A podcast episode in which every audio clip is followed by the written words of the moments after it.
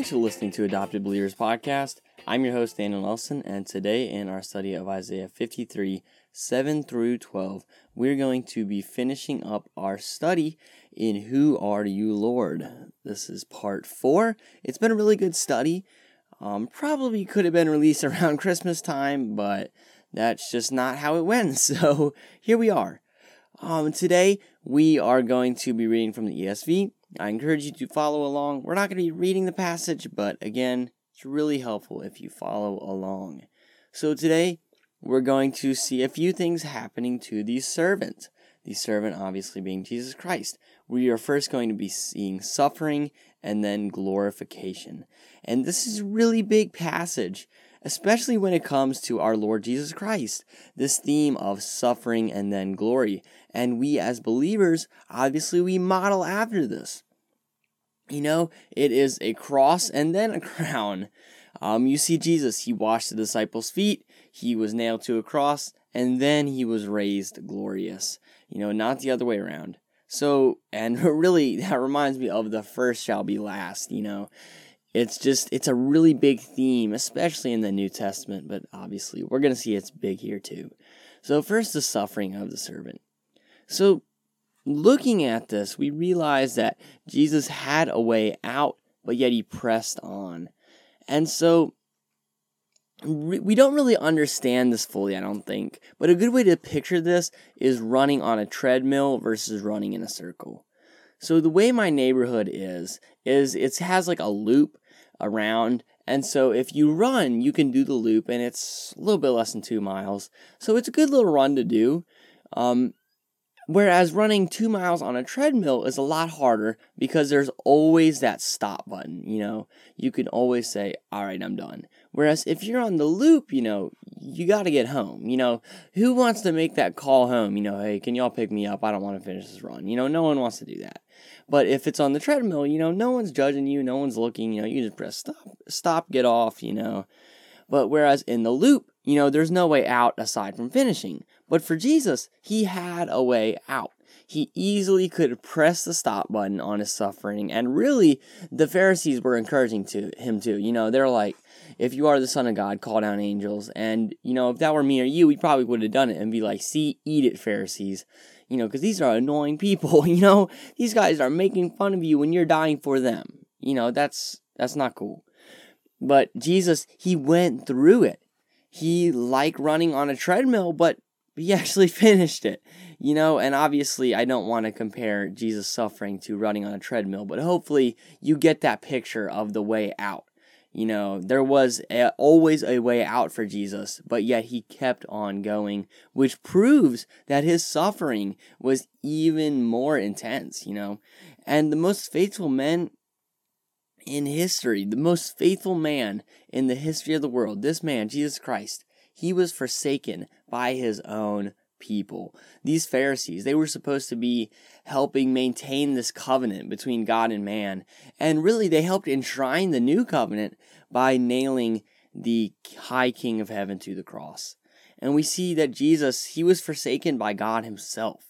You know, you see Jesus, he's forsaken by his own people. Now he's forsaken by God. And this is a different kind of forsaken than what the people of Israel did to Jesus. The people of Israel, they owed Jesus allegiance and loyalty. You know, he's their Messiah. He is the one who's dying for them.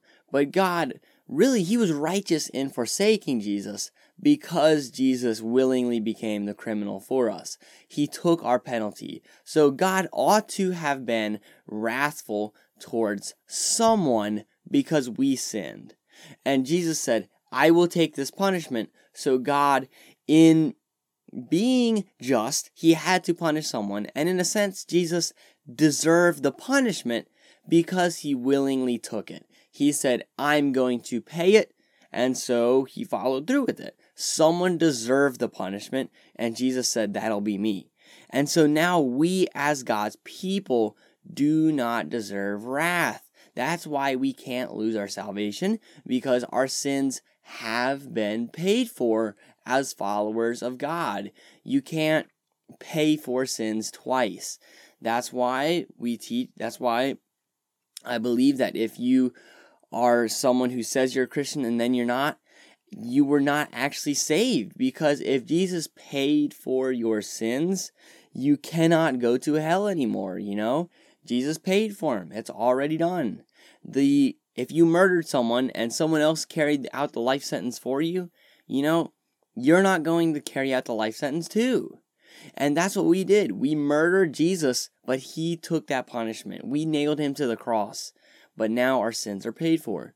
And so, because of that suffering, because Jesus took on the full wrath of God, he didn't take the way out, we now have the glorification of Christ. We see out of the anguish of his soul, he shall see and be satisfied. That's really a crazy passage that we're reading out of verse 11. Straight from there, we see that Jesus did it. The sins of all God's people, they are nailed to the cross and we bear them no more. You know, I'm thinking of the words of it as well. You know, we see that the rewards of the redemption work are pictured in military terms too. We see divvying up the spoils. And that's important because Jesus isn't the only one with rewards. And so you may be thinking, like, why? We didn't do anything, you know? But the many that we're seeing in this passage, therefore I will divide him a portion with the many, coming from verse 12, and he shall divide, divide the spoil with the strong. You know, that's referring to God's people, believers. Jesus is dividing a portion with us.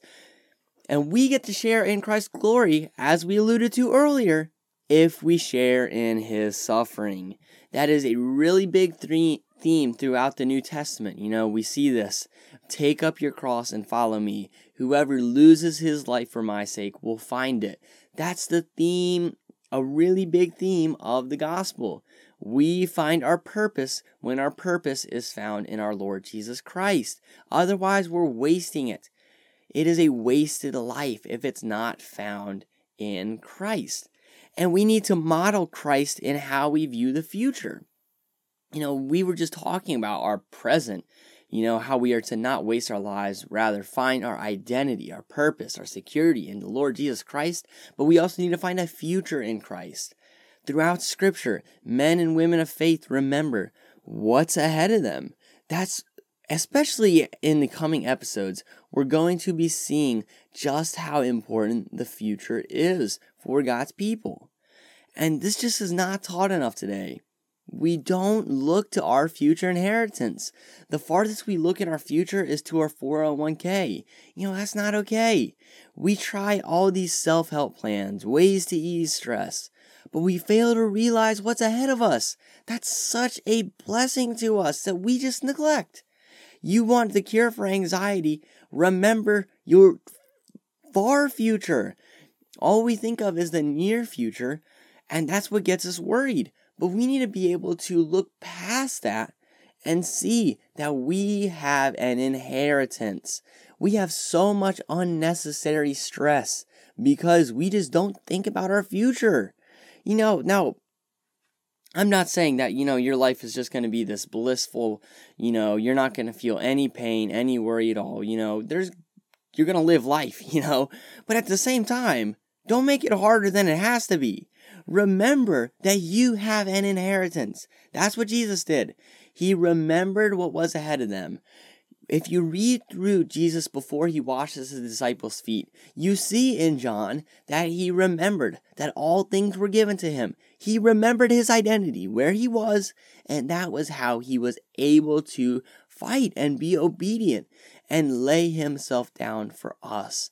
And so, we as Christians need to realize where we stand. We have a future with Christ, and so now we can live and rejoice in Him and share that joy with others. Thanks for listening to another episode of Adopted Believers Podcast. Be sure to subscribe on your favorite podcast platform. Check us out at our website, adoptedbelievers.com, for episodes and other resources, and like us on Facebook at Adopted Believers.